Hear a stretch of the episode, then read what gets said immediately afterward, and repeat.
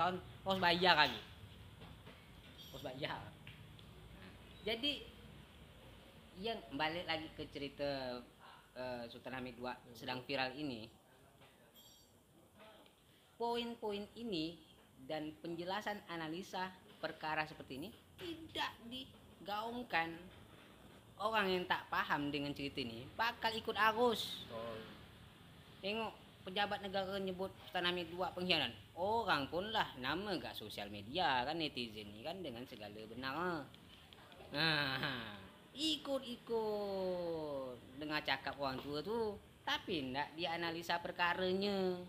Enggak jelas berarti. ndak ya. jelas. Iyalah Sultan Hamid II ndak di Sultan Hamid II masuk penjara itu memang fakta sejarah lah Sultan Hamid II vonis masuk penjara 10 tahun Udah pernah masuk penjara. artinya itu Fakta, fakta sejarah fakta yang ada memang. Nah, tapi tidak dibacakan lagi analisa perkara itu.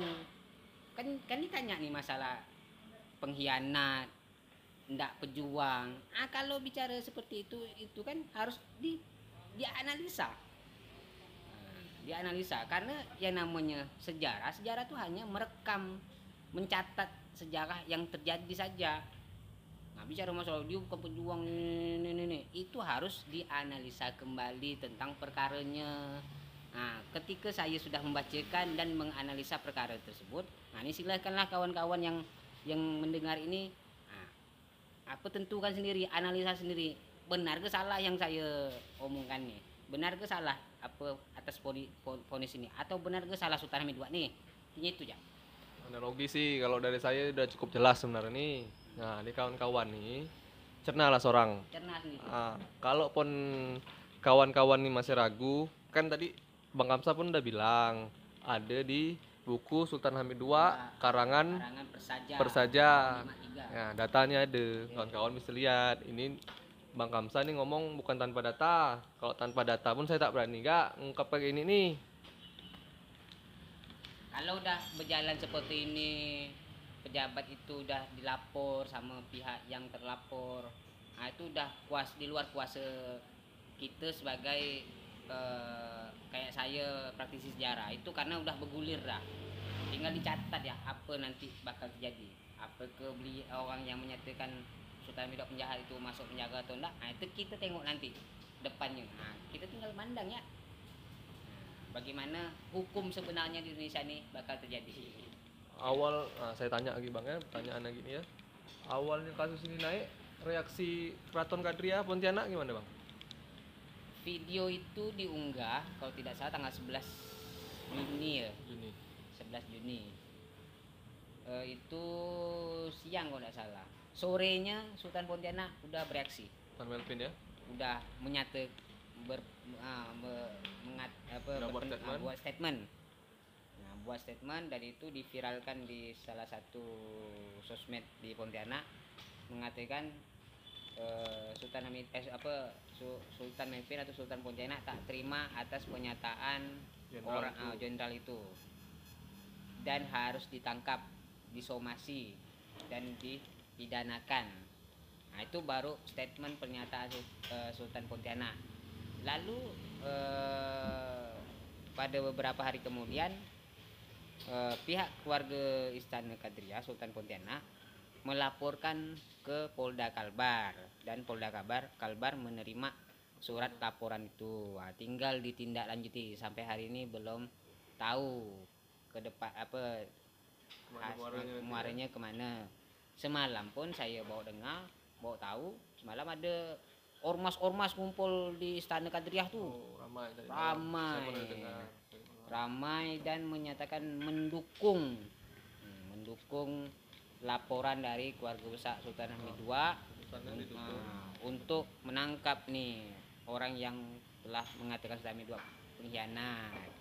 Nah, dari gitu ya kita udah bisa mandang bahwa banyak orang Pontianak takkan apa ndaklah semua. Banyak orang Pontianak yang apa mendukung aksi itu. Karena itu kejahatan. Karena itu apa pernyataan yang tak masuk akal. Sultan Hamid II itu pahlawan kata apa masyarakat kota Pontianak. Hmm, dan tanya orang Pontianak. Yang saya sendiri ya di, di Pontianak Jara tanya orang Pontianak kan.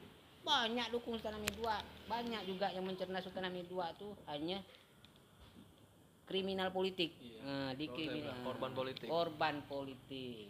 Makanya Bisa dibilang konspirasi ya bang dari zaman dulu ya. Nah, bahasanya konspirasi-konspirasi itu kan eh, se- sekelompok orang untuk melakukan sebuah eh, Kegiatan. eh, kegiatan yang mengarah kepada tidak baik.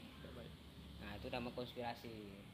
Nah, apa dan masyarakat ini memang memang dari semenjak saya penelitian tentang Sultan Hamid II dari 2014 ya sudah banyak animo masyarakat yang udah sadar bahwa Sultan Hamid II itu ya kriminal politik bahkan politik. ah, bahkan me- eh, menyatakan bahwa Sultan Hamid II walaupun masuk penjara 10 tahun beliau itu dikatakan sebagai eh, apa bukan tahanan kriminal tapi tahanan politik tapol Hmm. Tuh gitu ceritanya tuh.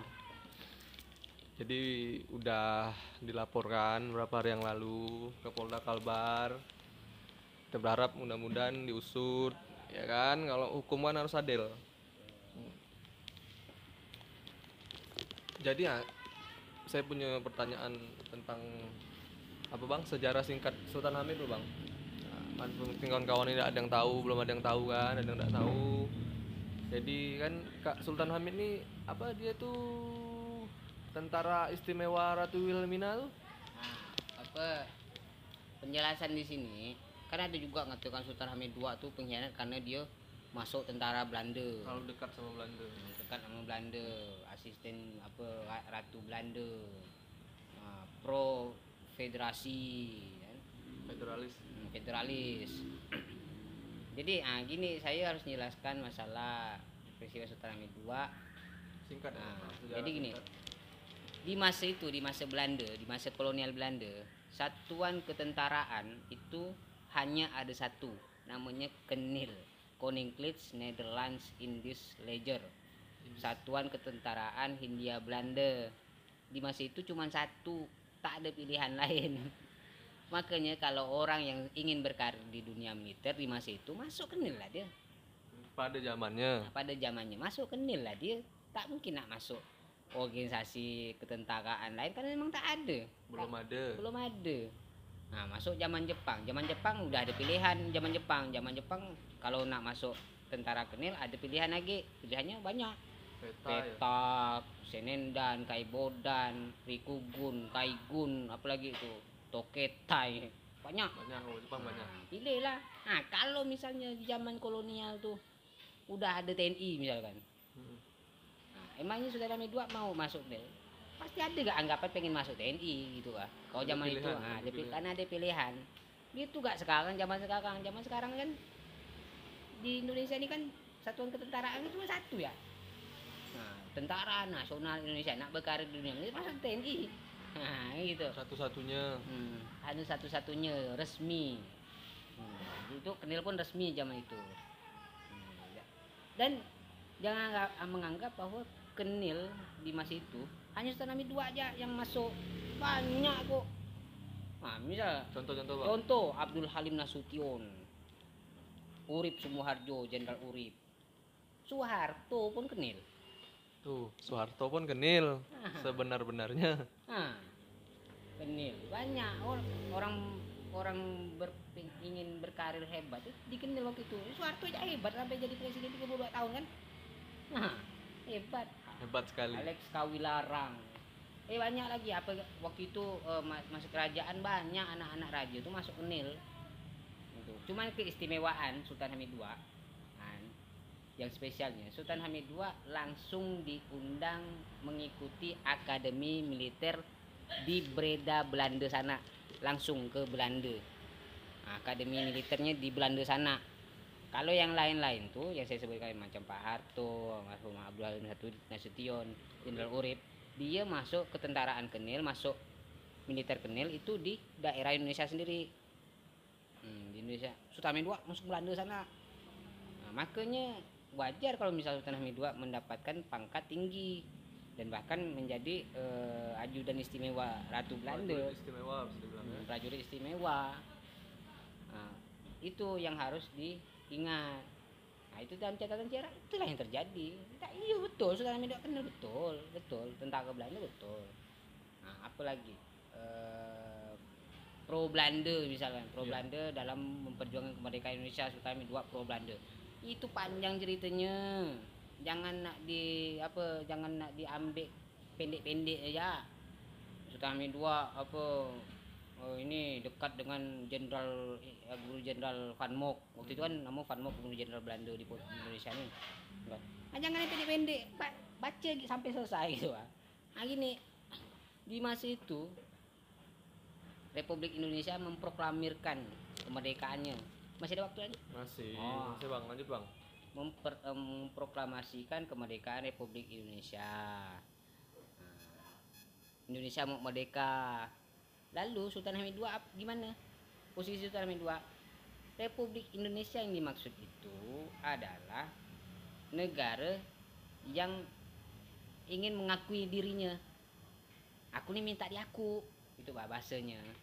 Cuman kan perlu pengakuan syarat menjadi sebuah negara perlu punya pengakuan dari negara-negara lain kan cuman belum diaku gitu bah makanya ada agresi militer perang-perang antara Belanda dengan Indonesia yang tak selesai-selesai makanya di sini ada peran Sultan Hamid II dalam langkah penyelamatan nah, ngatakan Sultan Hamid II lagi apa pro Belanda Sultan Hamid II itu ada langkah penyelamatan untuk Republik Indonesia waktu itu Kalbar belum masuk Indonesia waktu itu Masih nama DIKB ya. Nah, masih nama daerah istimewa Kalimantan Barat. Masing-masing daerah tuh membentuk negara sendiri masih.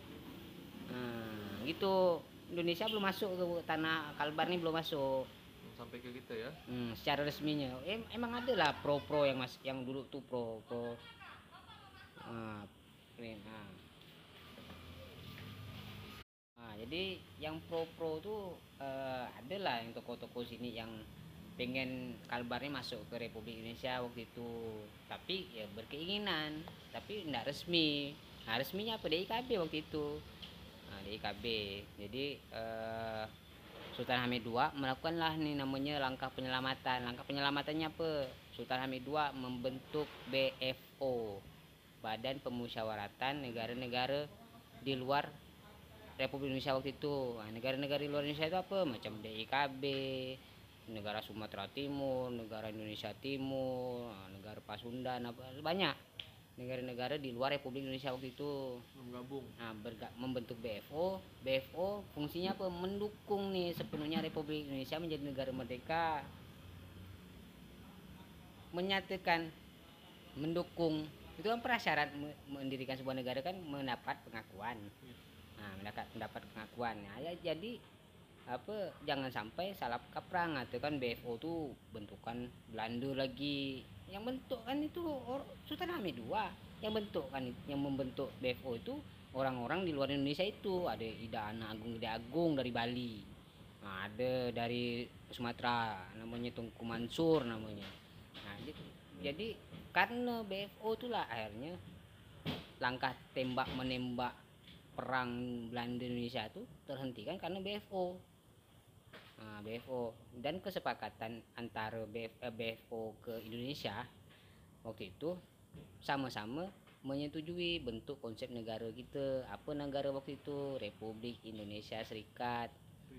Haris, bukan Sultan Hamid II yang mengusung federasi. Tapi itu dari itu da, ide dari kesepakatan Linggarjati waktu itu. Linggarjati itu kesepakatan antara Belanda dengan Indonesia, kesepakatan antara Van Mock dengan Soekarno Hatta. Jadi Soekarno Hatta juga bagian dari pendukung federasi waktu itu.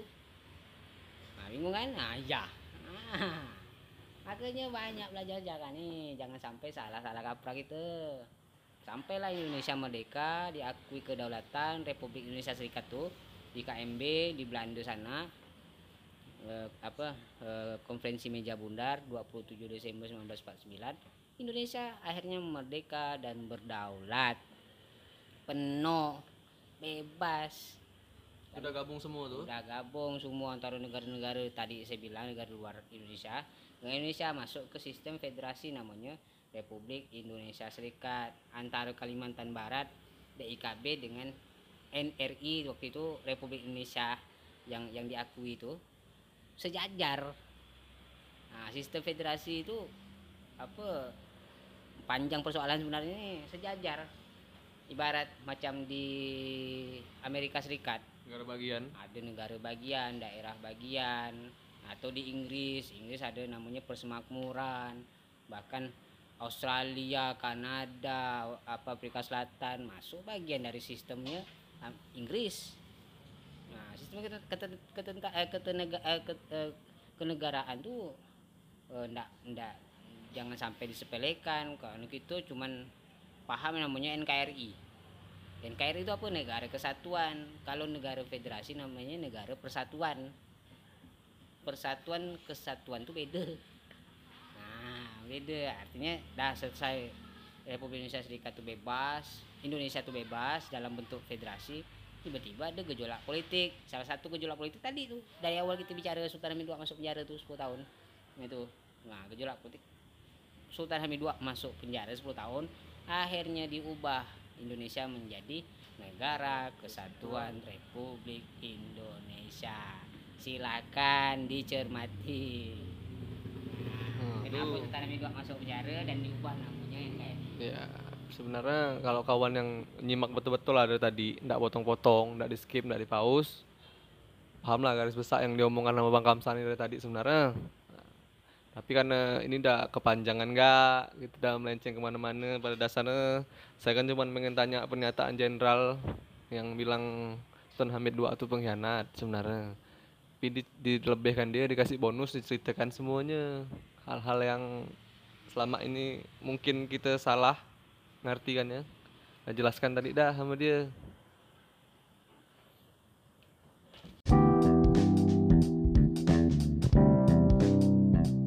Oke, kawan-kawan semua, saya kira cukup lah sampai sini. Kalau panjang-panjang nanti pun tak ada gak didengar sampai habis. Bagus, saya kasih inti-inti ya nih. Oke, makasih nih bang. Bang Kamsa, makasih nih waktu ya. Waktu dan kesempatannya makasih banyak.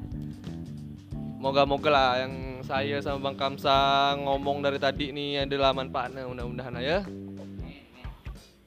Saya Rizdi dan Kamsa Pontianak Sejarah pamit undur diri. Sampai ketemu di episode selanjutnya.